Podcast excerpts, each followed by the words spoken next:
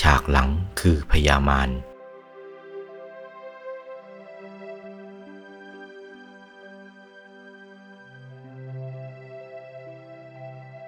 ที่ตั้งไว้ให้แก่ยับเยินไปเช่นนี้เป็นเองหรือใครทำอยู่ที่ไหน รู้ทีเดียวว่าใครทำอยู่ที่ไหน รู้ว่าไม่ใช่ใคร จับตัวได้ คือพญามารนั่นเองเป็นคนทำให้แก่ ให้เจ็บ ให้ตาย เกิดแก่เจ็บตายอย่างยับเยิน เกิดก็อย่างยับเยินเดือดร้อน พ่อไม่ตาย บางทีแม่ตาย บางทีลูกก็ตายแม่ก็ตาย พ่อก็ยังจะตายตามอีก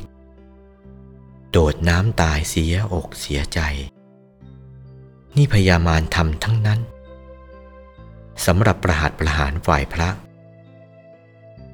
ถ้าว่ามนุษย์ผู้ใดเป็นฝ่ายพระแล้วก็ มารข่มเหงอยู่อย่างนี้แหละ ไม่ขาดสาย ไม่เช่นนั้นก็ด้วยวิธีใดด้วยวิธีหนึ่ง บางที หมันไส้นักทำเก่งกาจอวดดิบอวดดี ให้ฆ่ากันตายเสีย ให้กินยาตายเสีย ให้โดดน้ำตายเสีย ให้ผูกคอตายเสีย นี่ใครทำพยามารทั้งนั้นไม่ใช่ใคร ไม่มีใครรู้ แสนโกรธจักรวาลอนันตจักรวาลนิพพานถอดกาย มีเท่าไหร่ไม่มีใครรู้ ไม่รู้เรื่องทีเดียวในเรื่องนี้ว่าพยามารเขาคอยบีบคั้นอยู่ ให้เกิดแก่เจ็บตาย ให้เกิดก็เกิดอย่างยับเยินหน้าบิดหน้าเบี้ยวเดือดร้อนด้วยกันทั้งสองฝ่าย ไม่ตายค้างก็เหลืองเทียว ไม่ตายก็เกือบตาย นี่พยามารเขาทำตามปกติแล้วไม่เป็นดังนี้ เกิดก็ยังไม่ได้เดือดร้อนนัก จะคลอดบุตรก็เหมือนถ่ายอุจจาระเหมือนถ่ายปัสสาวะ